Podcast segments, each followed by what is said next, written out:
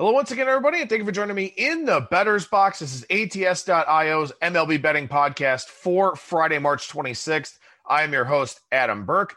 Going to talk about the National League West here as we're now six days away from the start of the 2021 Major League Baseball season. Got a few spring training notes for you as well here as we finish out what has been a high quality week of shows on ATS Radio. If you've missed anything, plenty of time to still check that out. We talked a lot about the Sweet 16, also mixed in some FCS college football stuff.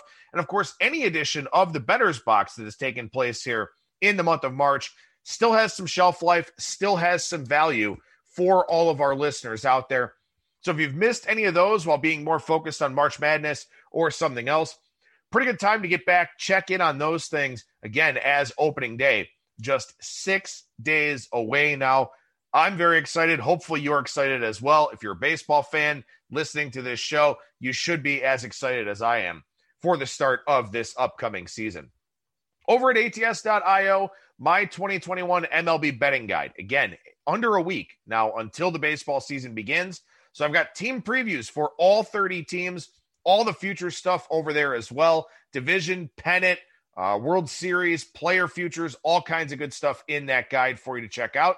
You can find that over at ats.io or the PDF, very accessible on my Twitter page at Skating Tripods. Or if you want, you can email me, skatingtripods at gmail.com, not only to get a PDF copy of the guide, but also if you want to get on the list for the Bettor's Box notes, the notes that I use to record this solo podcast.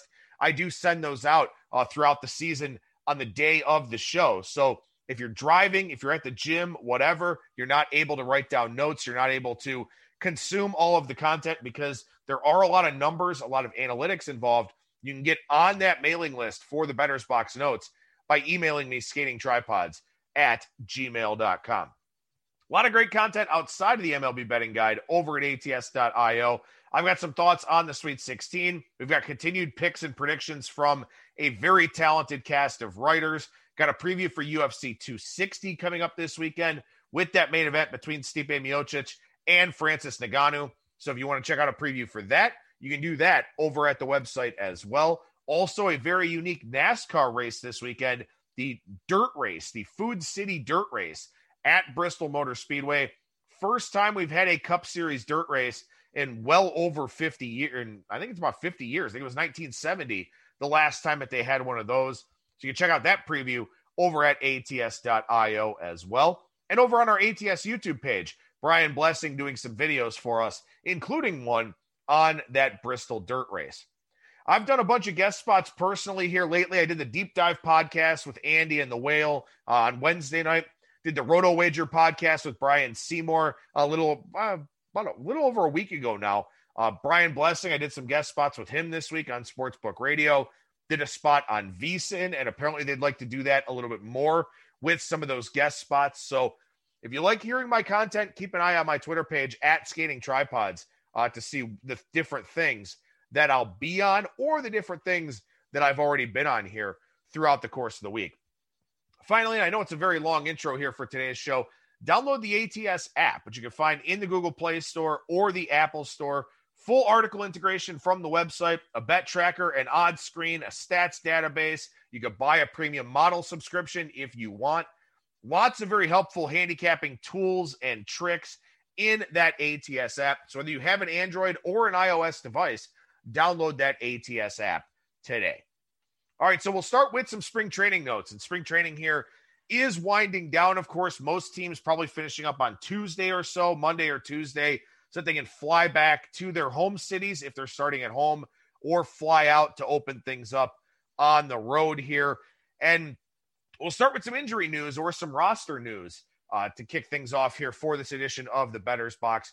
Eloy Jimenez out five to six months for the Chicago White Sox here. So he will miss effectively almost all of the regular season. Could come back for the playoffs, possibly. But the thing is, until he's able to come back, you know, he won't be able to get any reps down in the minor leagues. Now, you can spend, I believe it's a month in the minor leagues rehabbing while you're still on the major league injured list. So if Jimenez does heal quickly, that is a possibility. And maybe the White Sox will have him uh, for that stretch run in September or their October appearance if they make one. Look, this is still a really good Chicago offense, still very deep, still a lot of power guys, still a lot of guys that make a lot of hard contact. But depth was an issue for this team. And now it's going to be an even greater one where they wanted to really use Adam Eaton in more of a platoon capacity with Adam Engel. But now Eaton maybe has to play every day. Maybe they've got to go out and consider signing Yasiel Puig or something like that. So the White Sox now do have to shift things a little bit. And based on what I've seen here so far, the division odds have shifted slightly where the Twins have closed that gap a little bit at some of the sports books that are out there. The fact of the matter is, I thought the Twins were a good bet anyway in that plus 150 range. I didn't feel like the White Sox were deserving of being an odds on favorite to win that division. So I thought the Twins were a good bet anyway. Wasn't ready to fire on that one yet, didn't make it. And now, of course, the price a little bit lower with this Eloy Jimenez injury. But watch for cluster injuries. You know, one injury in a vacuum, not that big of a deal. But as you get more injuries, and specifically with a team that doesn't have a lot of major league quality depth, like the Chicago White Sox, that's where you start running into some much bigger issues. Staying in the American League Central Division here, the Tigers have announced that Casey Mize will start the year in the rotation as the number five starter for the Detroit Tigers. And I love it. I love when teams make upside plays like this when they're a bad team. There is no equity. There's no future equity in running Michael Fulmer out there for, you know, 125 innings as a starter. There's just no value in that. You already know what Michael Fulmer is. So I'm happy to see Casey Mize out there. He'll take his lumps, certainly, but definitely has a lot more upside than a lot of the guys there in that Tigers rotation. So, not that this changes the projection for the Tigers or anything like that, but simply to say that I am happy to see teams starting to do this in particular because I do think that service time and years of control will be altered with the upcoming CBA negotiations. So I'm definitely happy to see teams getting a little bit more aggressive with their prospects here uh, over the shortened 2020 season and then especially here in 2021. And with that being said, I mean, this could only be a temporary thing because there's no AAA season until the second week of May. So this could be a situation where the Tigers just want Casey Mize to keep throwing and keep throwing in a more competitive environment. And then once May rolls around, they'll send him down, let him throw some lower stress innings. And of course, a lot of teams may end up doing this because they're monitoring their innings workloads for their starting pitchers for this 162 game season coming off of the short year last year. Move over to the American League East for a few minutes here. And we start with the Boston Red Sox. And Eduardo Rodriguez will not be the opening day starter for Boston he's experiencing a dead arm period. Now, usually these aren't necessarily injury related. Uh, it's not something that you would worry about really long term, but it is always something with Eduardo Rodriguez. He's had some chronic knee issues, he's had some back problems. Now he's got this dead arm thing after missing all of last season because he got COVID 19 and wound up with a case of myocarditis. So, this is a situation for Boston that is very tenuous because Rodriguez is already a guy that has missed significant time for a variety of different reasons. Now we get this dead arm period. And you really have to wonder here about the durability of Rodriguez once again after answering some questions in 2019 with a 200 inning season, but also with him missing all of last year, with the importance of this player to this rotation for the Boston Red Sox. I wonder if Rodriguez is brought along a little bit slower here. I didn't really like Boston anyway, but the fact that now we have this concern with Rodriguez uh, does stick out to me quite a bit. Some other news from the American League East here Nick Anderson of the Tampa Bay Rays, partially torn ligament in his elbow. He will miss at least half the season. Surgery has not been recommended as of yet, but obviously we'll see what happens as he kind of goes through the rehab and recovery and strengthening processes and all of that. And this is a big loss for Tampa Bay because the strength of the Tampa Bay team is this bullpen. This starting rotation is equipped to be a five and fly unit. The bullpen will probably lead all of baseball in innings pitched, or at least be very close to it, unless there's some team that adopts a lot of openers or something like that. This was the strength of this Rays team. To a degree, it still is, but Anderson's absence does lower the ceiling for this group, a group that was already missing Colin Poche and Jalen Beeks. So the Rays with cluster injuries in that bullpen to where they planned for the losses of Poche and Beeks because those are two guys that went down last year. But if they start getting more injuries here in the bullpen, that's what I talk about in terms of cluster injuries and something that could wind up having a pretty significant impact. Last bit of news here is Freddie Peralta in the rotation for the Milwaukee Brewers here. Peralta looking good in spring training. Uh, seems like maybe they've worked on a third pitch and have kind of developed that with him. But when I look at this Brewers team, the more that this spring training has gone on, the more I've grown to love this team. From a division futures standpoint, I've got that World Series ticket on them already. They're hitting more fly balls in spring training, as I talked about on Monday the Brewers are really going in a positive direction here. And in a lot of instances, when you talk about spring training, you talk about negatives. You know, you talk about guys being injured. It's usually less about, you know, young players performing well and kind of impressing and more about injuries or guys that aren't hitting. Well, the Brewers have had a very positive spring, in my opinion. I may find myself here as we get closer to the start of the season playing this Brewers season win total over getting a piece of them at the best division price I can find. There are a lot of things going in their direction here so far. And I do think that this team is on the upswing and does have the highest ceiling and the highest upside in that National League Central Division. Lastly, here, what do these final spring training starts mean for pitchers? You know, how do we want to interpret these where these guys are getting stretched out a little bit more? They are getting set up, you know, for the start of the season for that opening day rotation. So, what do these last starts mean? Well, here's the thing. I would tell you this. I would be less interested in the results and more interested in things like how the velocity looks. The one result I would take a look at is strikeout and walk ratio. You know, is a guy having major control issues where he's issuing a lot of free passes, working a lot of deep counts, stuff like that? Because if guys don't have their control in order, when they're already being capped at 80, 85 pitches, something like that, that's going to put the onus on the bullpen in those first few starts. So I'm looking for velocity. I want guys to be close to their top end velocity. And I'm also looking at strikeout and walk rates because I want to know that guys are going to be efficient when they go out there and take the mound for their first few starts here in the month of April. So I don't I don't really give a damn if a guy gives up seven runs on eight hits or something like that. I just want to know that his command is intact, that his control, excuse me, is intact. And by the way, real quickly here, control to me would be strikeouts and walks. Command is, yeah, strikeouts and walks, but also not having these bad results against, not giving up a lot of home runs, extra base hits, stuff like that. Look, it's still Florida, it's still Arizona, it's hot, it's warm. Of course, it's humid in Florida, dry in Arizona. The ball carries really well. Things that might be a home run in late March in Arizona and Florida probably won't be a home run in April in a lot of ballparks. So I'm less worried about the stat line and more worried about velocity and then also how a guy's control looks from a strikeout and walk standpoint. So that's what I'd be looking for here in terms of these last few starts over spring training for the guys that you know are guaranteed to make the ball club and will take those rotation spots.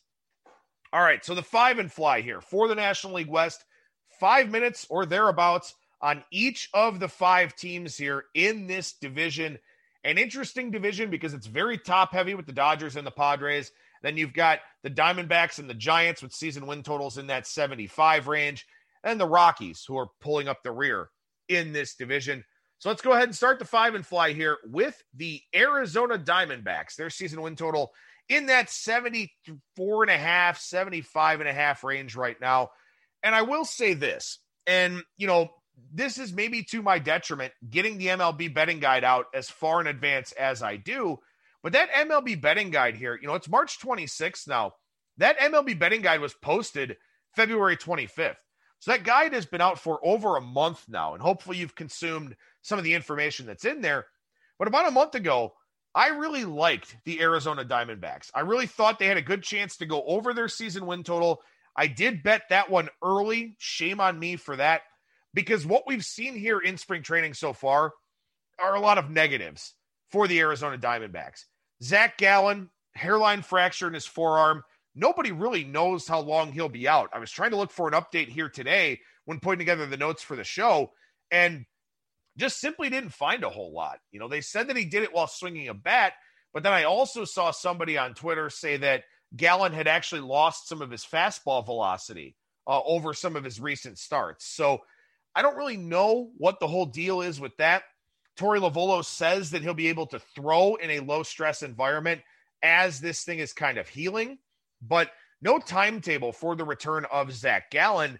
And Luke Weaver has not pitched well here. Luke Weaver, a guy that almost always seems to have some sort of elbow issue. He's struggled throughout spring training. And again, I don't worry too much about spring training stats, but that is a guy that I would have liked to see have some measure of success, you know, coming off of what was really a lost 2020 season. Merrill Kelly, he's coming off of thoracic outlet syndrome surgery. That's a major procedure. It's when they've gotten a little bit better, a little bit more efficient with, you know, along the same lines of the uh, efficiency with Tommy John surgery, but still something where, you know, you don't know exactly how pitchers are going to come back from that procedure. So this Arizona starting rotation, which I felt like was a big strength, now all of a sudden looks to be in peril to some degree. And you exacerbate that with the fact that they signed Tyler Clippard late in the signing process, right before spring training. And that was a very good signing, one that I liked quite a bit because the bullpen for the Diamondbacks was a concern for me. They signed Joakim Soria, they signed Tyler Clippard. Well, now Clippard has a strained shoulder and he won't throw for at least six weeks. So he's out until probably June at this point in time. So that really lowers the ceiling for this Arizona Diamondbacks bullpen. Now, look, they've got pretty good depth on the starting side. Jon Duplantier, Corbin Martin, JB Bukauskas, Humberto Mejia.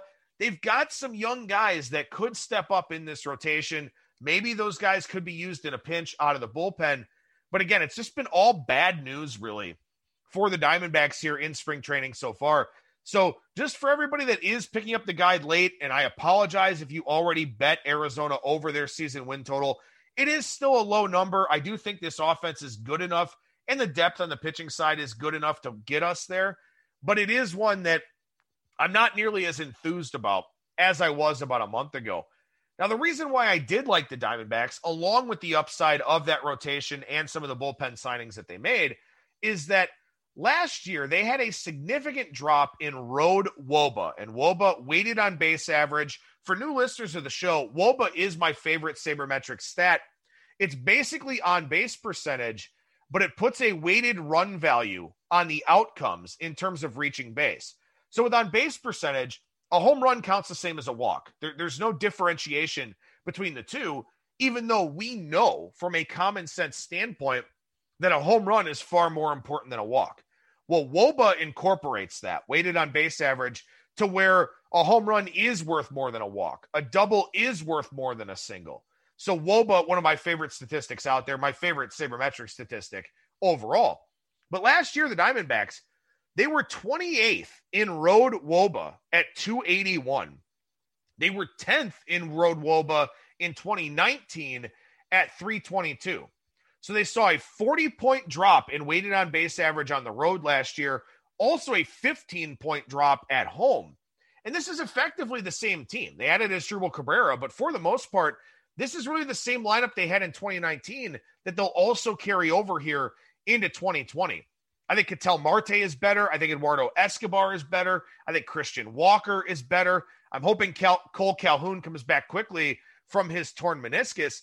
But I do think that this lineup, this offense will be better. And that's what I really liked about the Diamondbacks with their season win total over. Still lean that way, but for anybody that hasn't jumped into that pool as of yet, it is something I think I have, you know, uh, lowered my expectations for the Diamondbacks based on what's happened here throughout spring training. Next up here for the five and fly in the NL West is the Colorado Rockies. And frankly, I'll be able to save some time on this one. This team is a train wreck. They're a dumpster fire. They're a shit show. They are a complete mess. Whatever negative expression you want to use about Colorado, I think it fits here. You know, they're going to lose Trevor Story. Trevor Story may get a very big offer from the Rockies, and it may be a bigger offer than what he would get in free agency, with people being worried about his home road splits. But I see no reason why this cat should sign there. I mean, they do not know what they're doing. Their front office is a disaster. The ownership group is bad. They've got one of the smallest analytics departments in all of baseball. There's nothing to like about this Colorado team. And now Nolan Arenado also gone.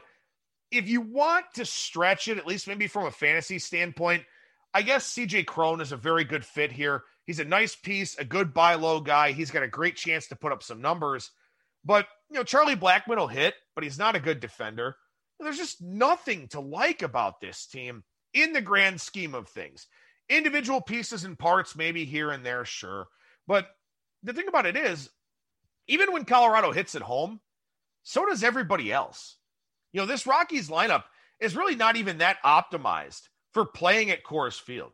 If I was running this team, I would get every flyball guy on the planet to come and hit for me at Coors Field. And I would say, you know what? We've got this big, spacious outfield. We've got this thin air where the ball carries a little bit better. I'm just trying to play gorilla ball, man. I just want I want a bunch of guys that can hit 25 plus home runs, and I want to try to outscore teams as much as I possibly can. And they don't even do that. I, I just I have no idea what the direction of this team actually is. And to have one of the smallest analytics departments in baseball in a place where you've got this massive advantage. I, it blows my mind. I, I, I don't understand what this team is doing. And top prospect Brendan Rodgers, he's hurt again now. He just he can't break through, and I don't know why. It's not like he's really blocked necessarily. He just can't break through, and maybe that's you know kind of indicative of, of Colorado, of their player development, of everything that they have going on here.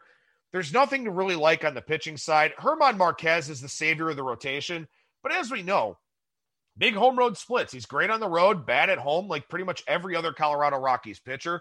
Kyle Freeland's dealing with a shoulder strain, uh, so he's not going to start on the opening day roster. Jon Gray, it's just you know one thing after another. It, it, it's just you know I, I, I run out of words to say as a professional wordsmith. I run out of words to say about this Colorado team. They will probably be the worst team in the National League this year, or well, the Pirates will be the worst, but Colorado could be damn close. And and I don't know where this team goes from here. I don't know where they find upside. I don't know how they you know reconfigure their development plans. No free agents are going to want to go there. It's just it's bad, and, and I don't know if there's an end in sight for the Colorado Rockies. So their season win total, I think, I don't even know what it is because I don't play extremely low unders, but I, don't see this team overachieving. I just I don't see this team being better than what the projections and what the win total odds and all of that say about the Colorado Rockies. So next up, we go from the Rockies that are a mess to the Dodgers, who are a picture perfect organization here. They're deep, they're talented. They finally got over that hump and won that World Series last year. Not only are they deep and talented on the field and from an organizational standpoint, but they're deep and talented in the front office. They're deep pocketed. They can spend as much money as they want, and there's no repercussion, no recourse for this team. And it's hard to say anything negative about this team. I mean, they can run out platoons, they can run out all kinds of relievers in any leverage situation and be perfectly fine with it. I mean, there are no weaknesses for this team. There just aren't. You know, if somebody gets hurt, next man up is, you know, he'd be a guy that would make a 26 man roster on another team. It's just remarkable what they've been able to do here. And a blank checkbook very much helps. You know, they can go out there and buy free agents. They can go out there and buy the arbitration years of Mookie Betts. You know, they can do a lot of things. They're, they're not hindered or shackled by anything.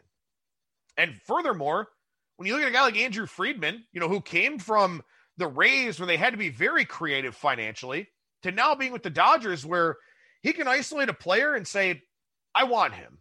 And it happens. Like like he's rubbing a genie lamp. It just magically appears. You know? So the Dodgers have no weaknesses whatsoever. They also have a very high season win total, up over 100. And it's very hard to play a season win total over 100 because you have no margin for error. When I play these season win totals, I'm looking at margin for error. I'm looking at the range of outcomes for a team on the low end and on the high end. Is the win total closer to the high end or closer to the low end? Well, that will dictate what I do from a win total standpoint. With the Dodgers, there is no range. I mean, this team's going to win probably close to 100 games. Could they win 110? Maybe. Could they win 97 or 98? Sure. You know, and and to me, I just I don't see a lot of equity in playing those extremes on the high end or the low end. So I don't have any futures positions of any kind on the Dodgers. There's no equity in playing their World Series price, even though I do think they have a very good chance of winning it. There's just no equity with this team. And there's probably going to be no day by day equity with this team because they're so good, because they'll be such a big favorite over virtually everybody that they play. So if there are questions, they're kind of reaches. But let's go ahead and talk about some of those here. Trevor Bauer, right? They signed Trevor Bauer, who was great last year in the short sample for the Reds. But Bauer is also a guy that has had some issues, has had some inconsistencies. And as we know, one of the big things for him last year was that he increased his spin rate. Well, now Major League Baseball cracking down on the doctoring of the baseball. Did Bauer do it legitimately? Did he just find different grips, some sort of different arm angle, you know, throwing on the side of the ball or something like that? We don't really know.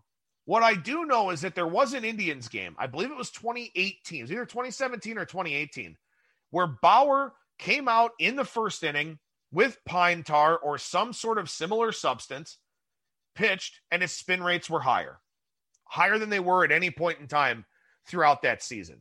So he basically, in the context of one inning, proved that foreign substances will increase spin rate on the baseball. And now Major League Baseball allegedly cracking down on that. So is Bauer the only guy that, you know, is on this Dodgers roster that could be impacted? Are there others? I don't really know. One other concern I've got with the Dodgers is motivation. You know, are they invested? What will the regular season mean to them now that they finally got over the hump. I mean, this is a team that goes to the playoffs every single year, and they will do so again this year.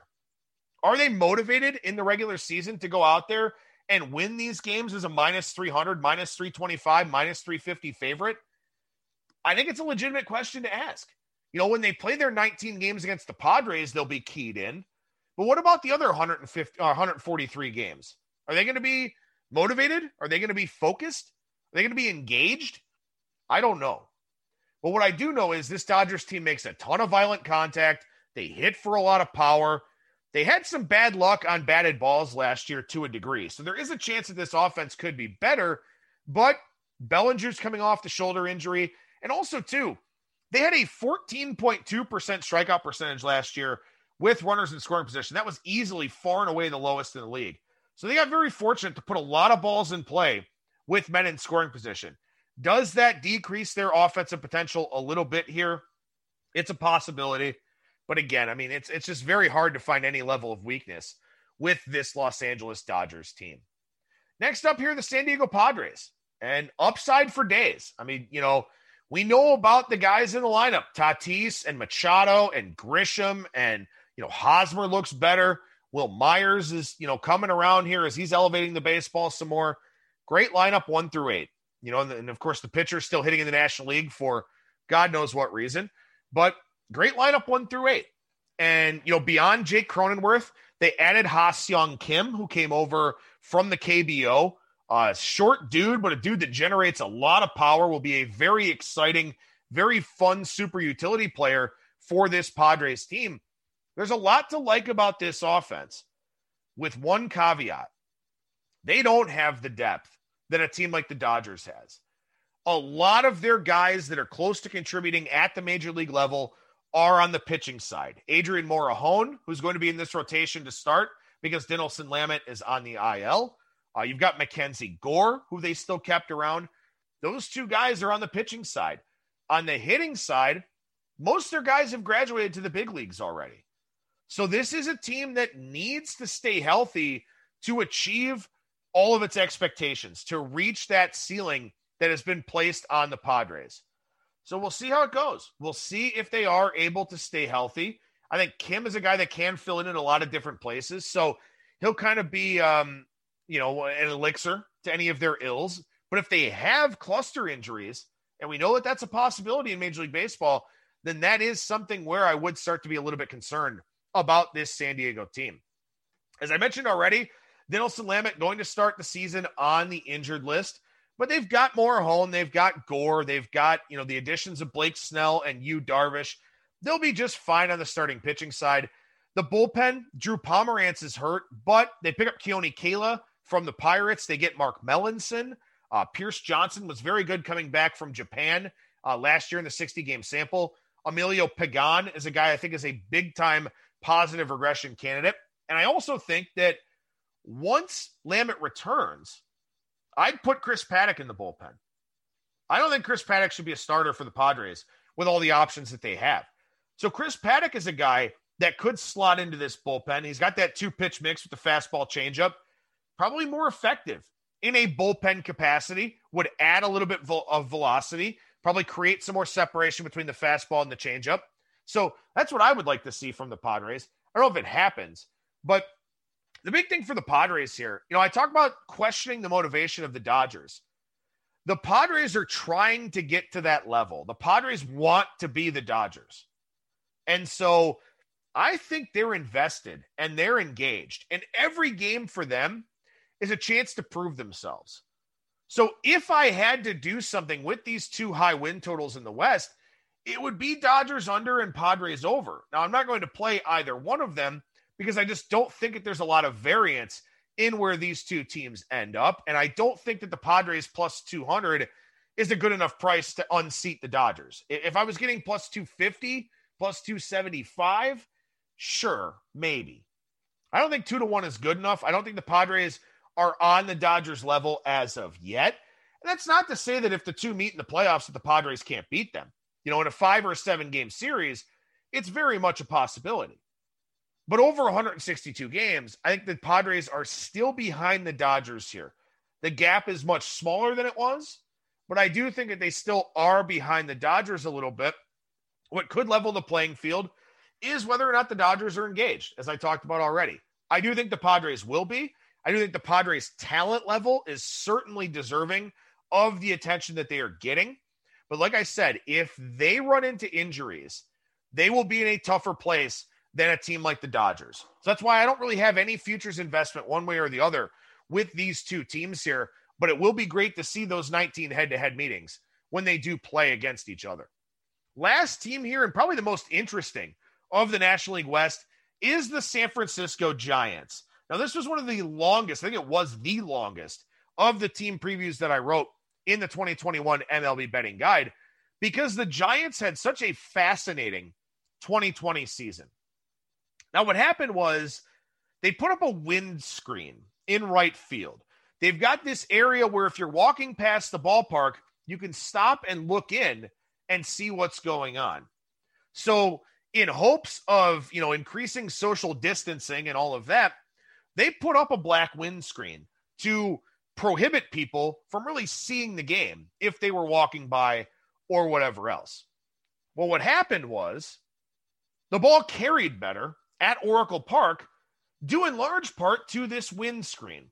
So apparently, according to this phenomenal article that I did link in the guide from Andrew Baggarly and Eno Sarris over at The Athletic, apparently players had talked in the past about a cross breeze that kind of comes through these arches or this area in right field that knocks down the baseball when it's flying to, you know, center and right field. Well, with that blocked last year, offense went through the roof for the Giants. And it happened to coincide with the Giants increasing their launch angle, increasing their fly ball percentage. So all of a sudden, the Giants were this really good offense. They had the second biggest increase in WRC plus, weighted runs created plus, since 1974. They went from 18th in 95 plus mile per hour batted balls to fifth. So that's the big sticking point for me. I don't know if this windscreen will be up. I don't know if the ball will travel to the same degree at Oracle Park that it did last year. But the offensive upgrades for this team were not solely because of that windscreen and because of the environmental changes to the ballpark. The Giants also made a lot more hard contact. So it's very difficult for me to figure out where this offense is going to wind up being because there is a very high correlation between hard contact and positive offensive outcomes. I mean, that's just common sense. The harder you hit the ball, the more likely you are to hit doubles and home runs, to have balls get through the infield, to have balls, you know, go down the lines or into the gaps, stuff like that. So the Giants made a lot more hard contact and also hit a lot more fly balls. So there is a degree of sustainability to what they did offensively last year. But on the other hand, how much of not having that windscreen up takes away from their offensive production at home? Because they were only seven points better in the wOBA department on the road in 2020 than they were the year prior. Just about all of their offensive gains came at home. So, you know, if now you've got fans, you don't have to worry as much about distancing and all of that. Is that windscreen still there? Will they keep that area blocked off? I have no idea. And I don't love the personnel on paper for this lineup, but the Giants are embracing analytics in a very big way. Not even just on the offensive side with the launch angle changes and some of their individualized hitting plans, but on the pitching side, they've increased spin rates quite a bit for a lot of their guys. And of course, we'll see, you know, if that was all legit or if there were some hijinks in play, some foreign substances, things of that sort. We'll just have to wait, wait and see how it all plays out. But this is a team that's gone all in with analytics, and we've seen immediate dividends from the things that they've done. And offensively, like I said, they make these big strides. On the pitching side, they fell victim to some negative cluster luck. They allowed a 304 wOBA with the bases empty, a 346 with runners in scoring position. So they didn't strand as many runners as they probably should have because their pitchers just fell on the wrong side of variance in those high leverage situations. So even though I don't love the bullpen, even though the rotation looks very iffy, some injury prone guys, some guys that I don't think have very high ceilings, this team could be a lot better than that's 74 and a half, 75 and a half win total. I think that a lot of people will look at the Giants as more of an upside team than the Diamondbacks, and I can't really blame them for that. But personally, I'm not sure what to think of this team. I want to see all of this in practice. I want to see what happens in the month of April when they play home games. Does the ball continue to carry? Are they still making as much hard contact as they did now that they're facing the entire league as opposed to just facing predominantly NL West pitching. It's really intriguing to me. And again, this big increase in hard hit contact comes when you're facing teams like the Padres and the Dodgers for a third of your games. And those are two phenomenal pitching staffs.